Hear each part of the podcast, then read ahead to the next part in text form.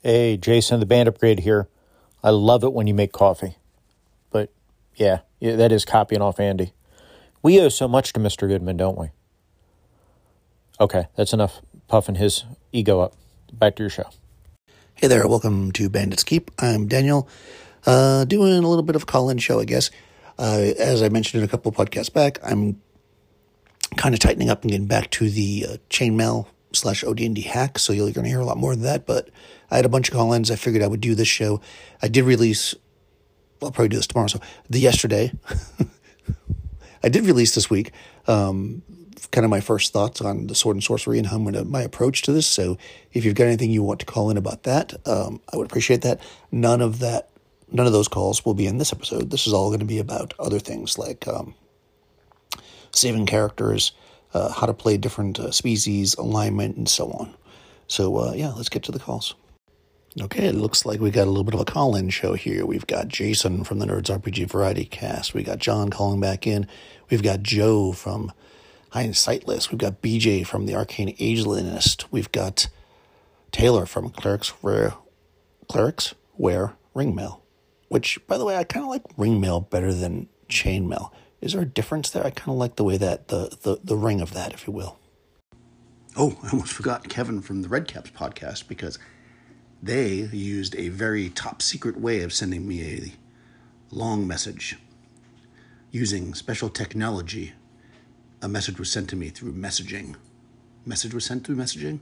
Anyways, on Discord. So, sorry, uh, I didn't see it on my list. So, uh, yeah, let's listen to that one first just for some context, just in case everybody doesn't listen to every episode, um, I talk about um, the idea that that's in the DMG that uh, you know Gary Gygax suggests that sometimes if, there could be a situation where an event would be fatal, and instead you can choose to adjudicate an equally equally. I'm quoting, I'm putting hand quotes up. I should say air quotes.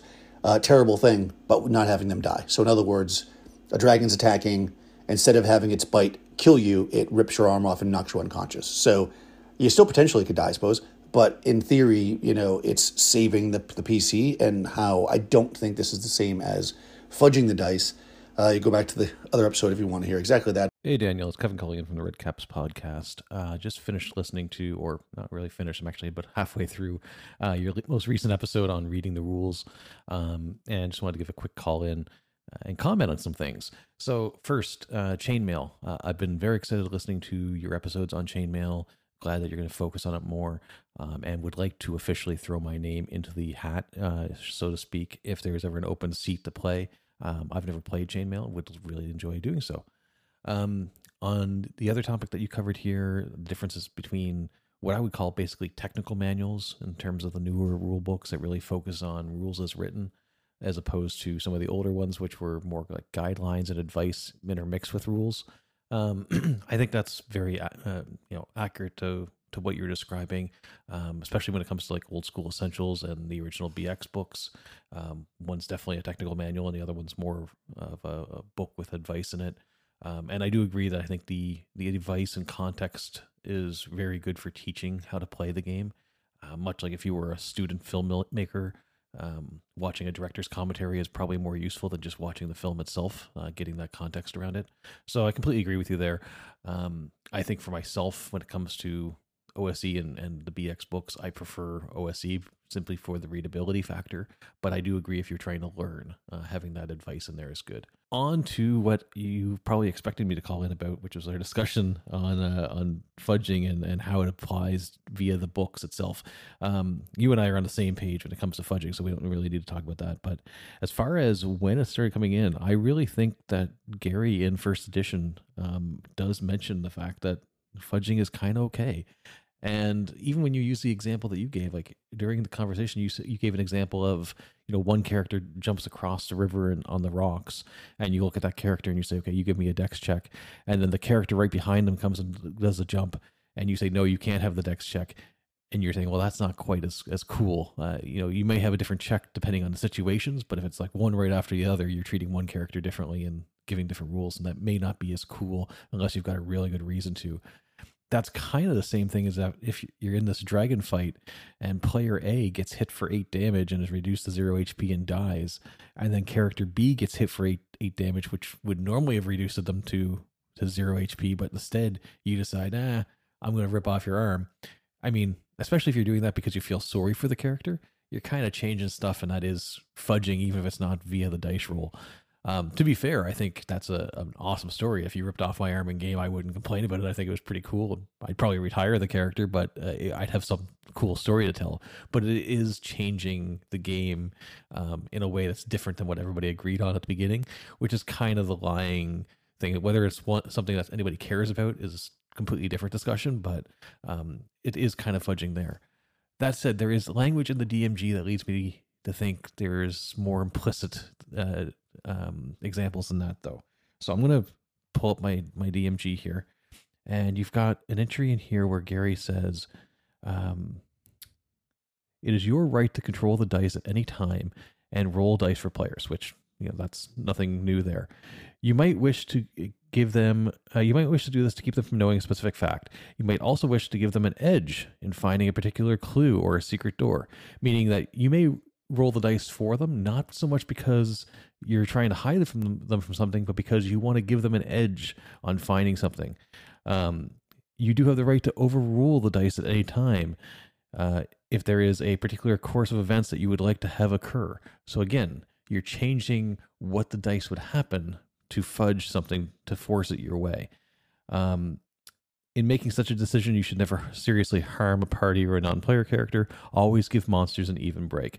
Um, so I guess that's if you were, you know, fudging the dice too often in the player's favor as opposed to fudging it against them. Um, and then later on, he says uh, on the same section, this is all from page 110 of the DMG. He goes, Yet one dice roll you should never tamper with is System Shock roll to be raised from the dead. So if that's the one die roll that you should never tamper with, that means there's other die rolls that are acceptable to tamper with. Um, so yeah, I mean, I'm not saying that uh, fudging is guaranteed in the DMG, but he definitely does imply it. Whereas in previous editions, um, from you know OD&D through most of the basics, it seems like there's very much a firm, uh, you know, the referee is impartial. You don't you don't treat anything differently. You treat everything equally. And in first edition, you get some language like this, and then uh, you know by the time you get to third edition, uh, it's completely jumped the shark and they're full on saying go ahead and fudge um, with the actual word fudging uh, being used so um, again uh, I, you and I are on the same page of whether or not we we think fudging is right or good, but I'm just saying that I think it did start to come in in first edition uh, as far as like you know the rule book indicating that it's it's allowed. Anyhow, love the episodes, and I will continue listening to this one because I still have over half the podcast to finish listening to. Um, but enjoy your day. Talk to you again soon. Bye. Right, right, of course. I love it. Yeah, I, I think, I mean, you're right. I mean, I, I can't deny the words that are on the page, right? Especially, you know, using the system shock as the example and. I don't take it exactly the way you do still. I, I still don't take it as you roll the die, see that it doesn't kill the, that the dragon's going to kill the player, and then say, oh, it missed. I think there's a difference. Mm, did I say that in the other podcast? I'm actually say this later in this podcast. I've had so many podcasts lately, so I might be well, now I'm not repeating myself. This would be the first time I've said it, but if I didn't say it already in a different podcast, I'm saying it now. There's a big difference between rolling dice beyond the table and lying to the players about the result and rolling dice, whatever, whether they're in front of the players or behind the screen, and then saying, This dragon should kill you, but I'm this is the reason why it's not happening. Now, you might say, and this is what Jason brings up, how do you choose? Like, how is that fair? Are you, are you being favorites? Are you not being favorites? And I, and I do understand what you're saying about the impartial judge versus the dungeon master in the sense that like you are controlling this uh, this I hate to use the word story, but so yeah, I, I definitely agree with you on that. I, I 100% see your point. It's not how I took it when I read it back in the day, and I was just a kid, and it's not how anybody I played with took it. But I could definitely see somebody taking it as you're the DM. Who even needs to roll dice? You just roll dice behind the screen and make up what's there. Because you do get people that talk like that. So clearly that came from somewhere. I think more heavily in second edition, personally. Um, and I only say that because if you look at second edition, um, the way it's written, everything is right from the very like within the first couple of pages. It says stuff like you can do this if your DM lets you. Like it seems very like I don't know. It's hard to explain. Just the, the tone of it to me was a little off putting. But maybe again that's not because I, I didn't come from second edition those second edition people out there can come at me and tell me why it's not that. But I, I felt that when I, when I read second edition, and I was like, I don't really like the tone of this. But whatever. That's neither here nor there. I don't disagree. I could break that down, you know, sentence by sentence, which I was thinking about doing. But in the end, it can easily be interpreted the way that you are saying. That he's saying that you can make the dice say whatever they want. It's not exactly how I read it, but I think that your interpretation of it is very fair. But I do think that there's a very big difference between rolling the dice behind the screen, seeing that it does something terrible, and pretending like that die roll did not do that, and then just moving on versus rolling it and saying, because again, I think I said it on this podcast, I would almost be more okay with the DM doing it in front of me.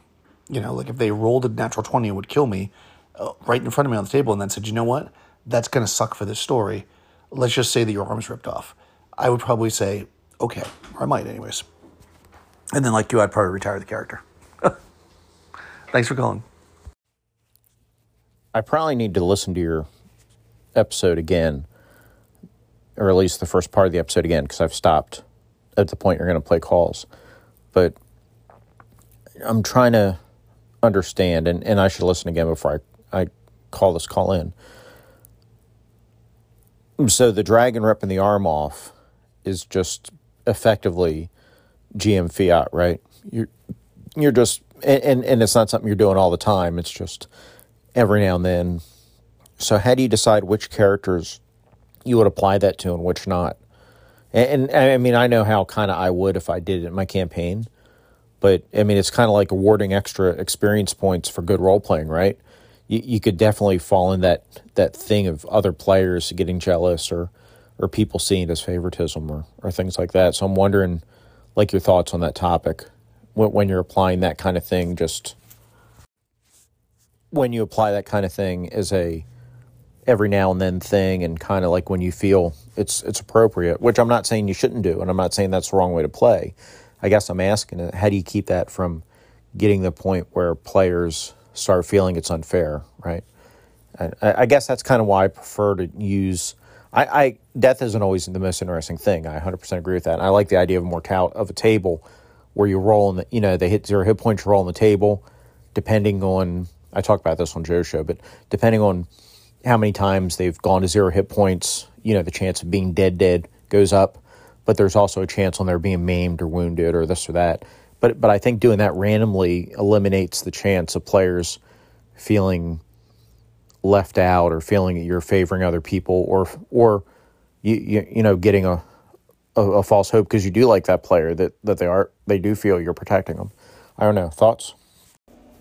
Oh yeah, you're making really good points, and I mean, I don't know that I can letter of the law defend that, right? But I also think that kind of my point of that that section, even though I went off on a tangent, was that um, if depending on how a rule set is written, and uh, it can be interpreted many different ways, and I, and I like to think of the DMG especially as you know again uh, Gary Gygax giving us advice versus telling us this is the letter of the law. So you know, you could look at it like, well, that's not fair because you're favoring one player over another. But I think that what you've got to do is look at it with your experience as a dungeon master and decide. Because what he kind of says is if they did everything right. So if the player drank their potion of you know dragon resistance breath, if the if the player snuck up on the dragon when it was sleeping, if the player you know had the proper armor and arms to defeat the dragon, but something happened. You know, a die roll was made, and the dragon was not surprised, even though they did everything right. The DM decided they were going to roll anyways because dragons are hard to surprise. And boom, then all of a sudden the player character also loses initiative. Uh, boom, then the dragon blows their breath and does maximum damage. Boom, the player, well, of course, their breath in this case wouldn't make sense, but the dragon bites and does maximum damage and you know, boom, the player fails a saving throw, whatever. Like every die falls against them, even though they made all the right plans, all the things that in, if you were telling a story, it should have worked, right? But the dice are the randomness. Then not letting it work, because that would be fudging, or just letting it work, I guess, and not rolling at all, but rather saying it doesn't work, but this is the consequence. This is actually one reason why I built into my chainmail game, and also in yeah the the OD&D chainmail um, I'm in most places I'm going back and re-editing more, but I'm making sure that I never say dead. or say death very rarely. What I want to say is defeated. Because I always feel like in the situation where you reach zero hit points or zero hit dice in that case, it should be up to the exact situation and the logic of the situation whether your character dies or whether they are knocked unconscious or whether they're injured. And I think we can make those determinations uh, based on what's logical to happen. But we definitely need to be careful and make sure that we are in fact fair. And this is where getting the taking the temperature of your table constantly is important. You know, you want to make sure that player that you're talking to your players and that you are being fair.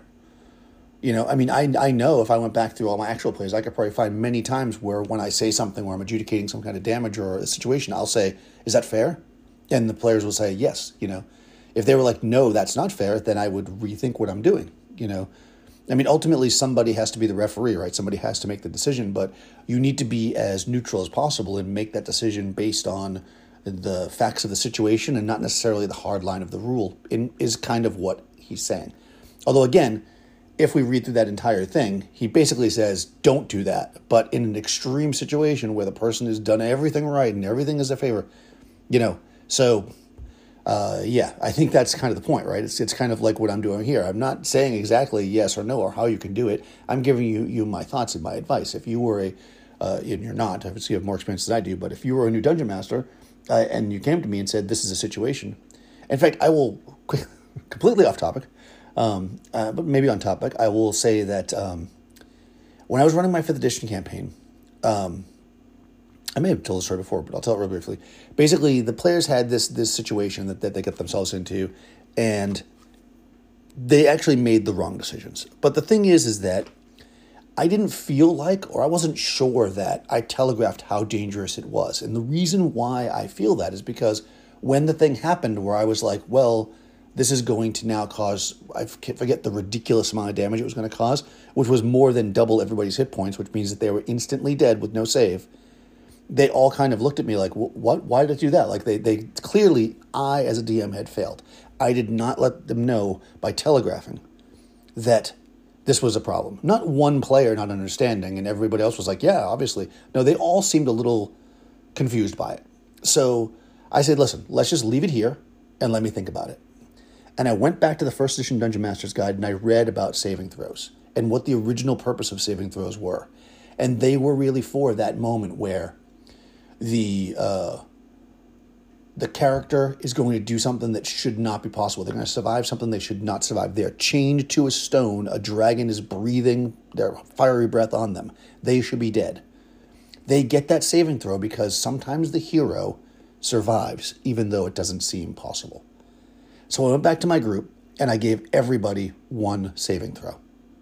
And of course, as as it turned out, they actually all survived, and it was pretty amazing, and it was epic, and everybody remembers that. And they don't remember it because they survived, I don't think, or because they died. I think they remember it because it was a moment where we had to look at the rules and, as a group, make a decision.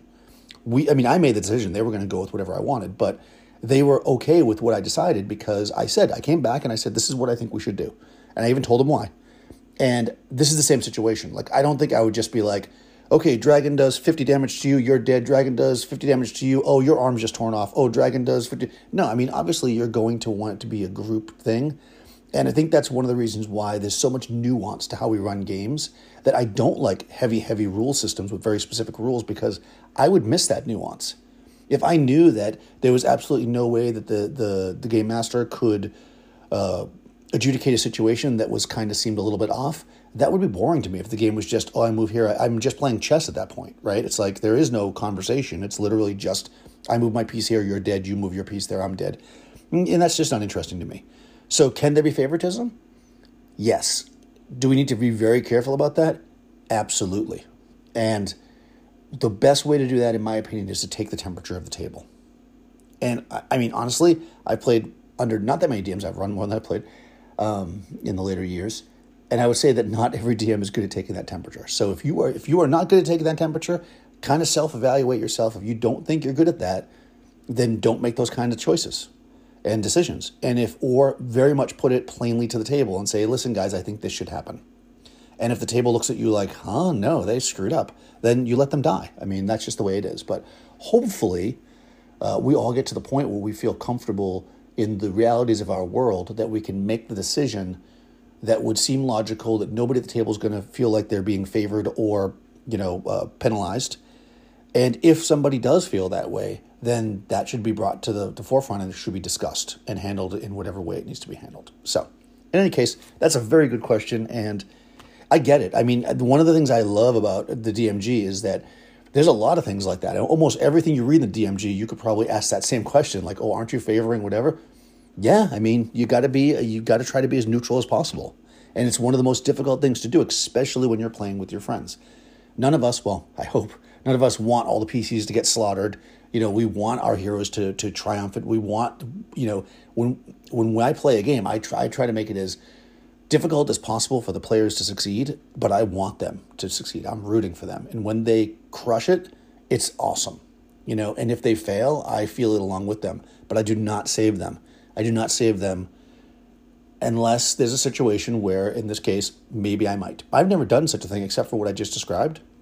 So I don't know that I would just have Dragon rip the arm off.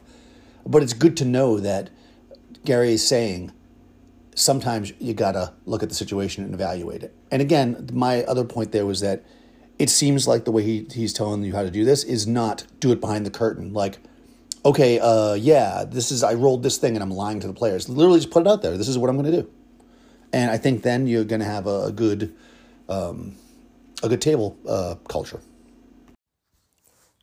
You got me in a corner here on the Fiend Folio thing. If I could only have one or the other, I, I think the Monster Manual, because it's part of the core rule book, it's not an add-on, right? So the the rules for Advanced Dungeons and Dragons are the Monster Manual, the Player Handbook, and the Dungeon Master's Guide.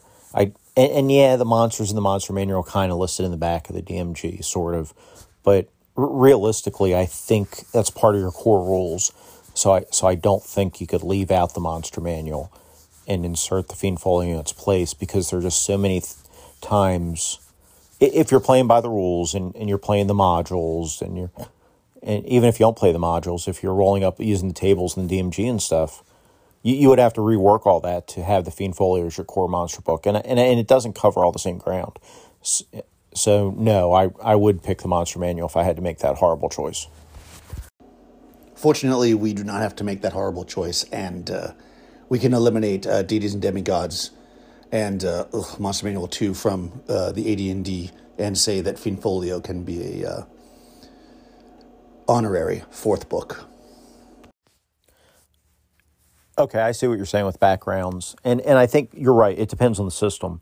If it's a system that you're rolling and you get mechanical benefits because, like say, Savage Worlds, where you have you're you have negative you have pro, in a lot of systems. So let's not use Savage Worlds. Let's just say the idea of having, um, a, shoot, how my brain's not working, but you you you you know you have edges and you have flaws, right? And these are going to call different things different systems, obviously, but the the idea where you take negative traits and those negative traits give you extra character points, or you have an, a balanced number of good traits and bad traits. You know, Barbarians of Lemuria does this too. In, in those kind of systems, yeah, I, I definitely see where, where, you're going with that. I, I, guess I was thinking straight from a a um, an OSR kind of standpoint, uh, you know, BX kind of standpoint. So to give some background on this background conversation, I think I even forget what I said. I think what I was talking about was there was a conversation was like, well, if you rolled something up for your background and you don't like it, when I just change it, you know, just step, as soon as you step into play, you just change it. And I was talking about the situations where they are meant to give you benefits or penalties.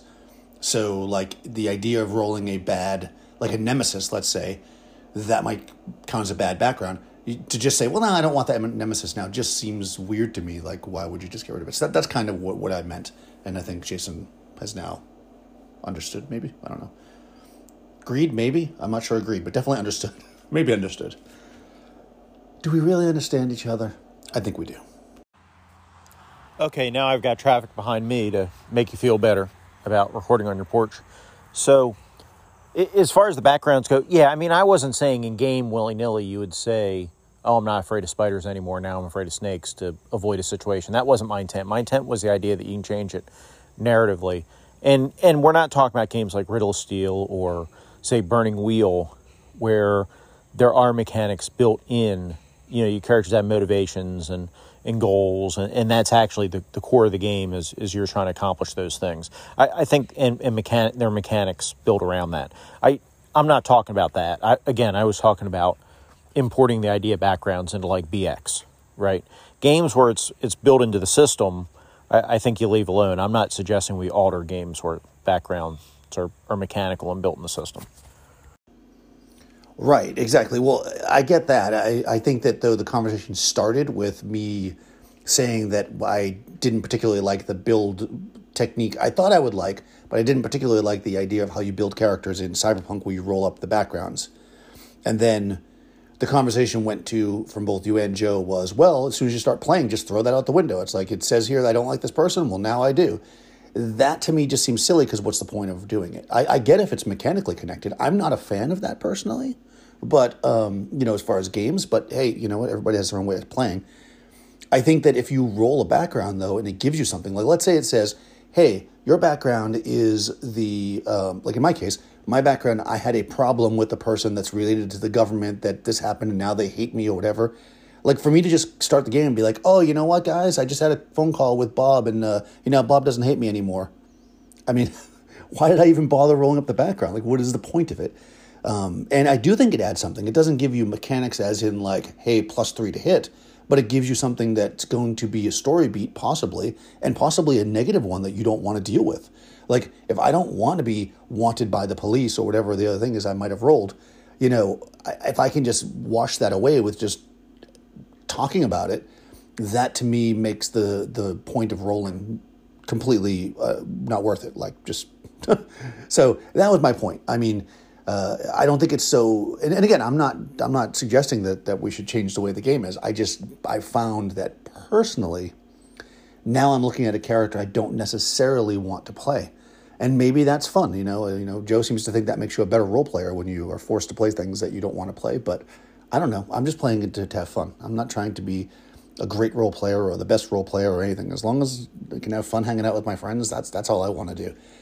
We talk about this stuff like it's this like life changing thing, but honestly, it's just a game. So, you know, if I'm a crappy role player because I don't want to roll a char- play a character that I don't like, then I guess I'm a crappy role player. What can I say? Well, I never said I was a good player. Did I ever say I was a good player? I don't think so. I'm definitely not a good player. I'm actually the worst kind of player. The one that doesn't like to follow the rules and always tries to do things outside the box. So, good luck to you when I play in your game. As far as the idea of using the usage die for armor, yes, that's what I meant. Is you would go, you know, so you would if if the usage die dropped, and you could even set armor. I mean, the usage die could either go down as well. So, like plate would start with a D12 maybe or a D10, but each time it goes down, yeah, it would go from like three to four to five to six as far as AC each time it drops, right? And maybe it drops as usage die in, in usage die as well. So the more damage it gets, the quicker it deteriorates. So I, mean, I don't know. It's just an idea of mechanics. Some games have durability in there, some don't. Um, it, it, just depends if you want to fiddle with that stuff or not. Um, I, I don't think it's wrong either way. But yeah, look forward to your further thoughts. I will try not to call in so much, so not to clog up the airwaves because I want to hear about this chainmail sword and sorcery thing. Take care. Ah, see, not only are you not clogging up the airwaves, that actually might be, I don't know exactly how I would use it. I don't think I'd use a usage die to be honest, but the idea of durability and stuff might become useful in the swords and sorcery game because, again, you're not going to have lots of, one of the things that you're going to, I say again, I don't know if I've, I don't know what order I'm releasing these, so I'm not sure if I've already talked about it or not, but one of the goals in the game is going to be to accumulate things like accumulate weapons, accumulate armor, accumulate, you know, men, accumulate uh, horses, whatever. So having it that your armor, you know, after a major battle, let's say you've got 20 armored men, you know, armored foot, and they have a major clash, you could roll something, and it could be like some of them are now dropped down to the equivalent of heavy foot because their plate armor is damaged, and now they're just wearing like, you know, some pieces of it with some of the chain underneath.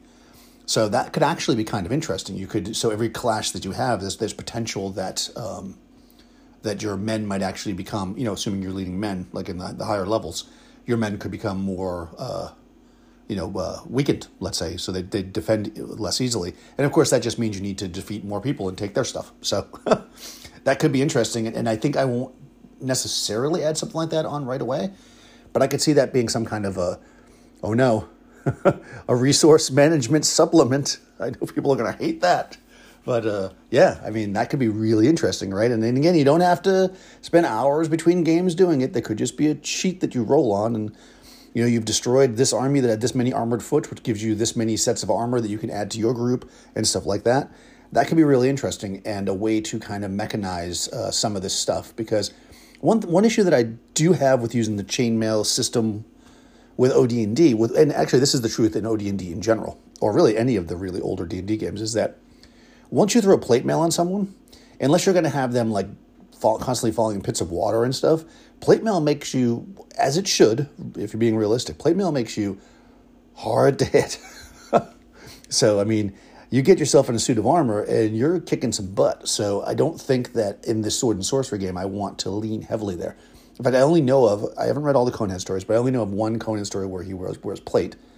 Um, and it, it is actually described, well, he, just, he feels uncomfortable in it, but he does actually like he can't be hurt. He's basically impenetrable in this plate armor. So, and the the you know the other people wearing plate armor are also like that. I think at some point he loses it or takes it off, and then he fights a guy in plate, and it's hard to beat him. But anyways, I don't want to give away Conan's story. A spoiler for a story that's a, probably close to 100 years old at this point. Um, wow, it's weird to think about things being from the 20s or 100 years old. But anyways, um, excellent, and please call in. I, I think what's interesting about talking about RPGs in different ways is that um, sometimes you're coming, you're talking about something from like a story game or something, and next thing you know, you're realizing, hey, that kind of thing could work in my BX game, or you're talking about something in uh, a OSR game, and hey, maybe that could be interesting to put into my storytelling game. I mean, who knows where these things can lead? So please do call in. Um, it's always great to hear from you. Hello, Daniel. This is Stone Cold Steve Elf. I was just listening to your recent episode, and you were speaking of your enjoyment of the quantum ogre aspect of emergent backstory.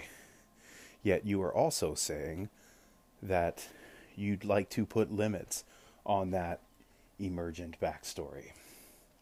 Your example was a player saying they suddenly have a brother, and that would be cool. But that player then saying, their brother owns this shop would not be cool.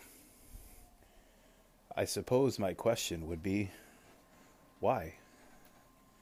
As you pointed out in an earlier episode, a player invented an entire kingdom and you destroyed it and it led to awesomeness. So could not the shop owner brother also lead to awesomeness? Goodbye. That's a very good point. I don't have much to say about that.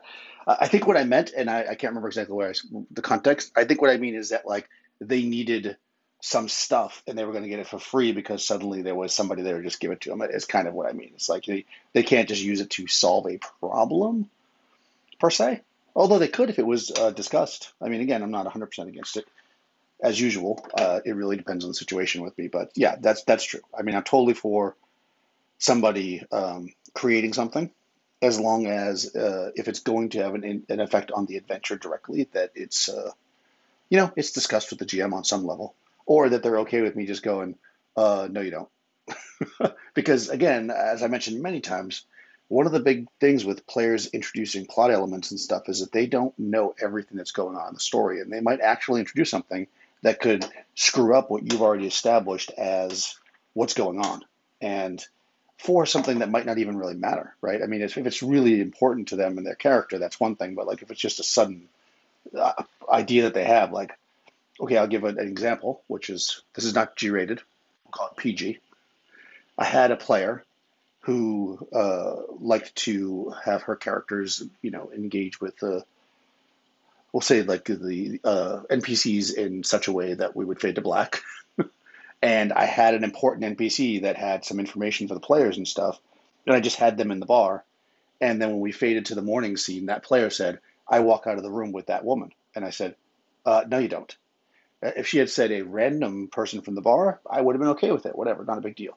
But that person very specifically is somebody who I knew they were they were NPC that I was already uh, put into the world that had certain motivations, certain desires, and I knew that they weren't going to just randomly hook up with an adventurer just because a player decided to be funny in that moment. So, yeah, I guess that's what it is. You have to make a judgment on each individual um, case, case by case basis, um, case by case basis at Bandits Keep. Yo, Daniel, what games are you talking about that give you a mechanical benefit based on your background flaws and stuff? Like mostly on your show you talk about OD&D and chainmail or 5th edition Dungeons and Dragons. Uh, 5e does not give you advantages based on your character flaws. Those things you roll up at character creation, they're merely like role playing tags. You know, you use the example of I trade my plus 3 fear of spiders for a plus 3 fear of snakes. Where's that come from? that that's not like in Cyberpunk 2020 either. You know, you've talked a bunch about how it sucks that your Cyberpunk 2020 character, their ex boyfriend, hates them and stuff. But that doesn't give you any sort of mechanical advantage or disadvantage. So yeah, what what games are you talking about, dude? Peace out. I'm talking about games where like you pick flaws and then you you get uh, a benefit for it. Usually it's like you get I want a, an extra. I think actually Mothership does this. Like uh, I want to, you know, you get you get three powers at the beginning, right? But then if you want a fourth power, you have to take a flaw in order to have it. That that kind of game is what I'm talking about. And then once you block that in, you shouldn't have to do it. And actually, you must have rolled very different than me in Cyberpunk. I lost my arm because of my background thing, and I have people want I'm wanted. So that very much has a mechanical benefit. You could say that's narrative, but it's not narrative. I've lost my arm, which means I had to spend money at the beginning of my character creation to replace it with a cybernetic arm or to be not have an arm, basically.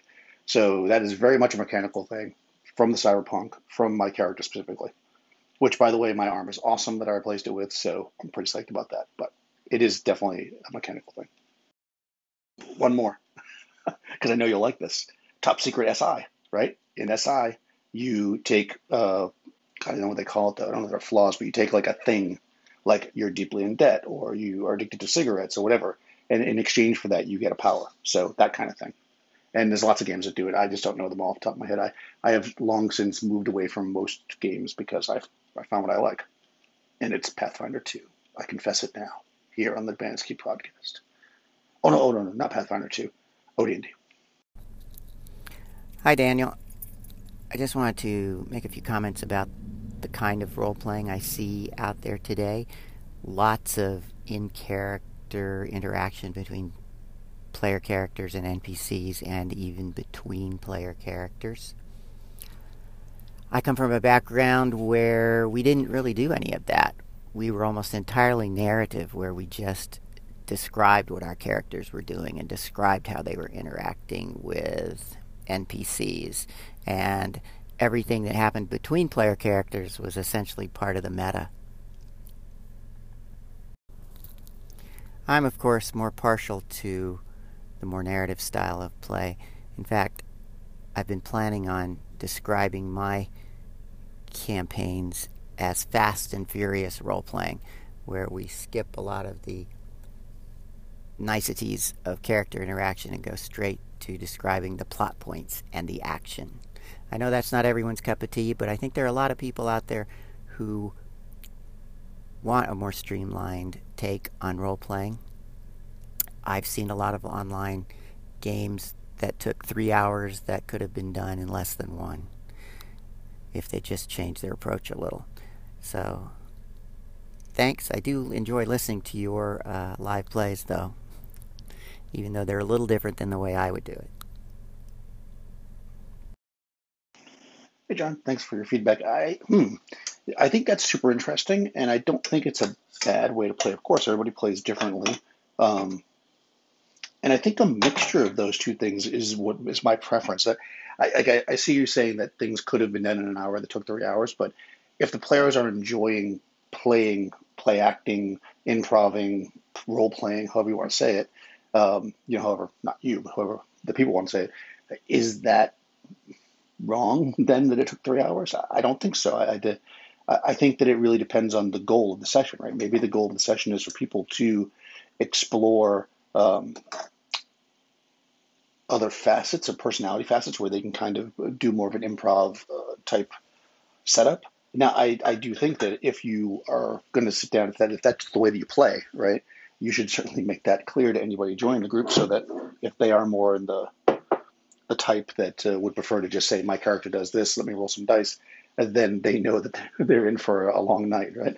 Um, so, yeah, I think it's just different styles of playing. I don't think that one is necessarily right or wrong. Um, and I do think it's kind of interesting. And sometimes uh, I do play more closely to what what, uh, what you're saying. But I tend to like uh, when I get together with my friends, encompassing the characters, playing the the, the different NPCs, having fun with it. Um, yeah, I mean, I don't know. I think that that's what's make this hobby so interesting, right? You can go all the ways from absolutely no role play at all and just mechanics to something in the middle to something that's very much role play and very little mechanics, and all be kind of playing the same game, which is pretty cool me again. I know I'm leaving a lot of messages and that you want your channel to be focused on chainmail, but I'm calling anyway, dude. so you and Spencer were just talking about being out of sync, like elves being out of sync because elves have such long lifespans. And yeah, dude, I, that's for sure. I was just watching a little documentary on chip chimps and apes, uh, and their reaction time is roughly 10 times faster than humans. So they basically see the world around them, especially us, in slow motion. Think what that would do to change your worldview. That would be pretty crazy. I have no idea if that's helpful at all, but I thought it was cool. Peace out. Oh man, that is so cool. I really, I really love that idea. That's a good way to look at it, right? Because here we are, different species interacting with the world in a different way, right? So again, I don't know how you would bring that to the table per se, but it's always fun to to mess around with it. But yeah, I, I like this idea. So uh, thanks. And yeah, I mean, I mean, obviously, I think slowly but surely we'll drift more towards the other direction. But I'll, I'll always take any call because uh, I love interacting with you guys, and you especially, Joe. Stone Cold, Steve Elf. Hey Daniel, you just said something interesting about um, being able to change the narrative elements of your character because you know, that's kind of what you want to do. Just because it's your character, it's your character's I guess their personality, their motivation, their their identity, whatever it is to measure.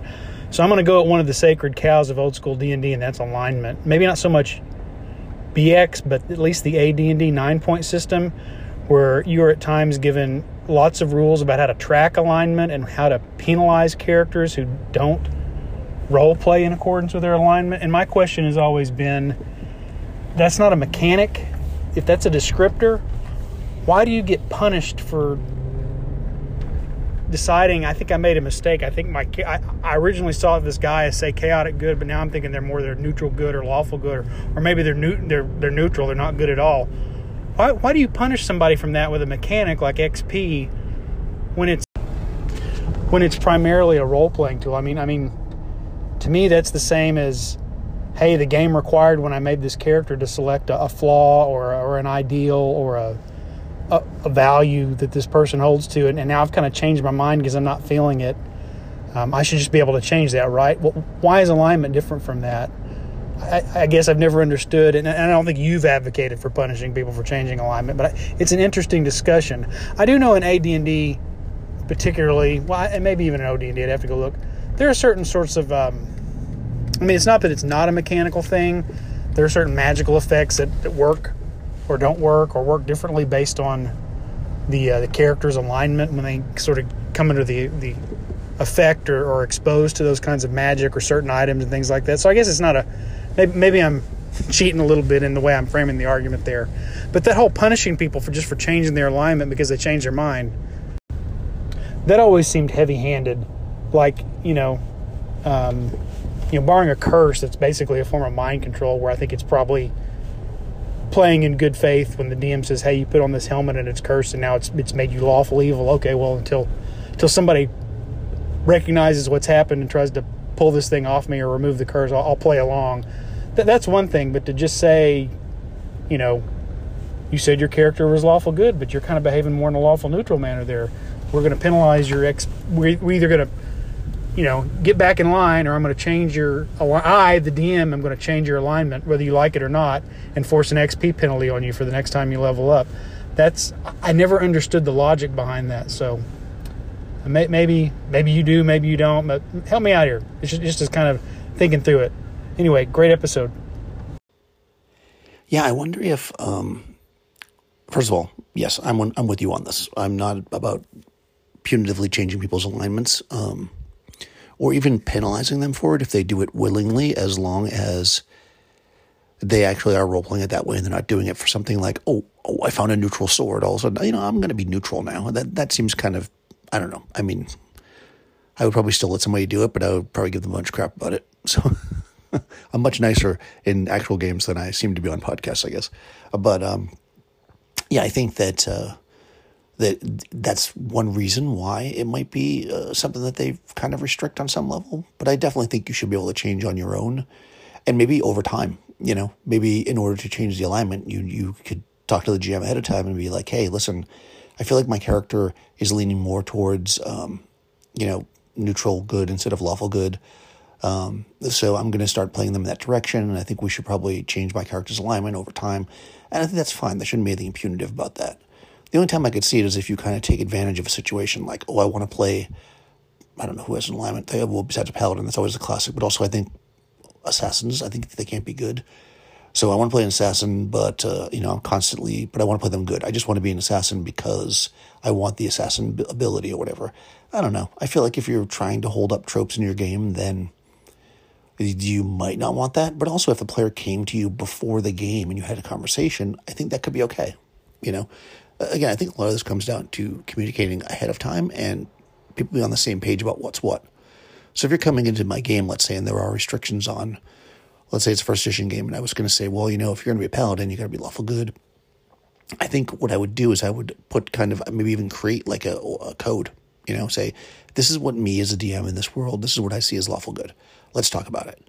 You know, I think that you should be, you know, selfless. You should, you know, never retreat if your party doesn't retreat. I think you should, you know, give to charity. I think you should uh, go out of your way to help people, even if it's not in your best interest, blah, blah, stuff like that, you know.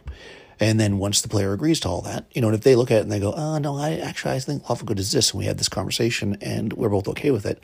Now we've got some tenants that we can, we can actually use for that particular character to help keep them in what we both feel is lawful good for the reasoning of being a paladin, which is a very powerful, you know, class. Now, if they're just a fighter that's lawful good, and then they they start going about the the game, and they're just like, you know what, my fighter is a little bit more neutral. I mean, again, not a big deal for me. But yeah, I definitely don't think doing it punitively makes sense. And I wonder if the fact that probably some people did that, probably a, a lot of people, because people are jerks, um, apparently. Well, thank, thankfully, I have not run into many of them in my gaming. Um, but you, based on stories you read online, yeah, there's a lot of people. But anyways, um, I think that maybe that just turned people off to it. So I don't know. I always look at uh, alignment as a role play tool, and personally, I like the three point alignment, and it's more like a general cosmology. If you want to make that, uh, I guess in Carcosa, right? Uh, they say um, in the Carcosa supplement, they say uh, you rate alignment like this: when the great old ones come to destroy the earth, if you are going to oppose them, you are lawful. If you are going to side with them, you are chaotic. If you're not going to take a side, you're just going to hide, you're neutral, or something to that effect. so maybe that's easier, right? Hey, Daniel. This is Taylor of Clerics Wear Ring Mail, calling in about getting into the headspace of an alien demi human race.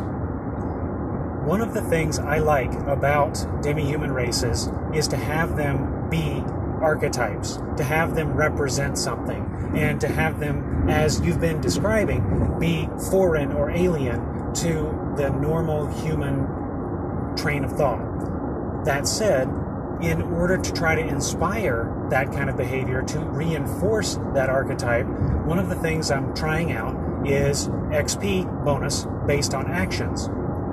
Now, this is coming on the heels of a conversation I recently had with Jason where I said that you should not reward uh, players for roleplay, but we're, uh, we're going to ignore that for right now.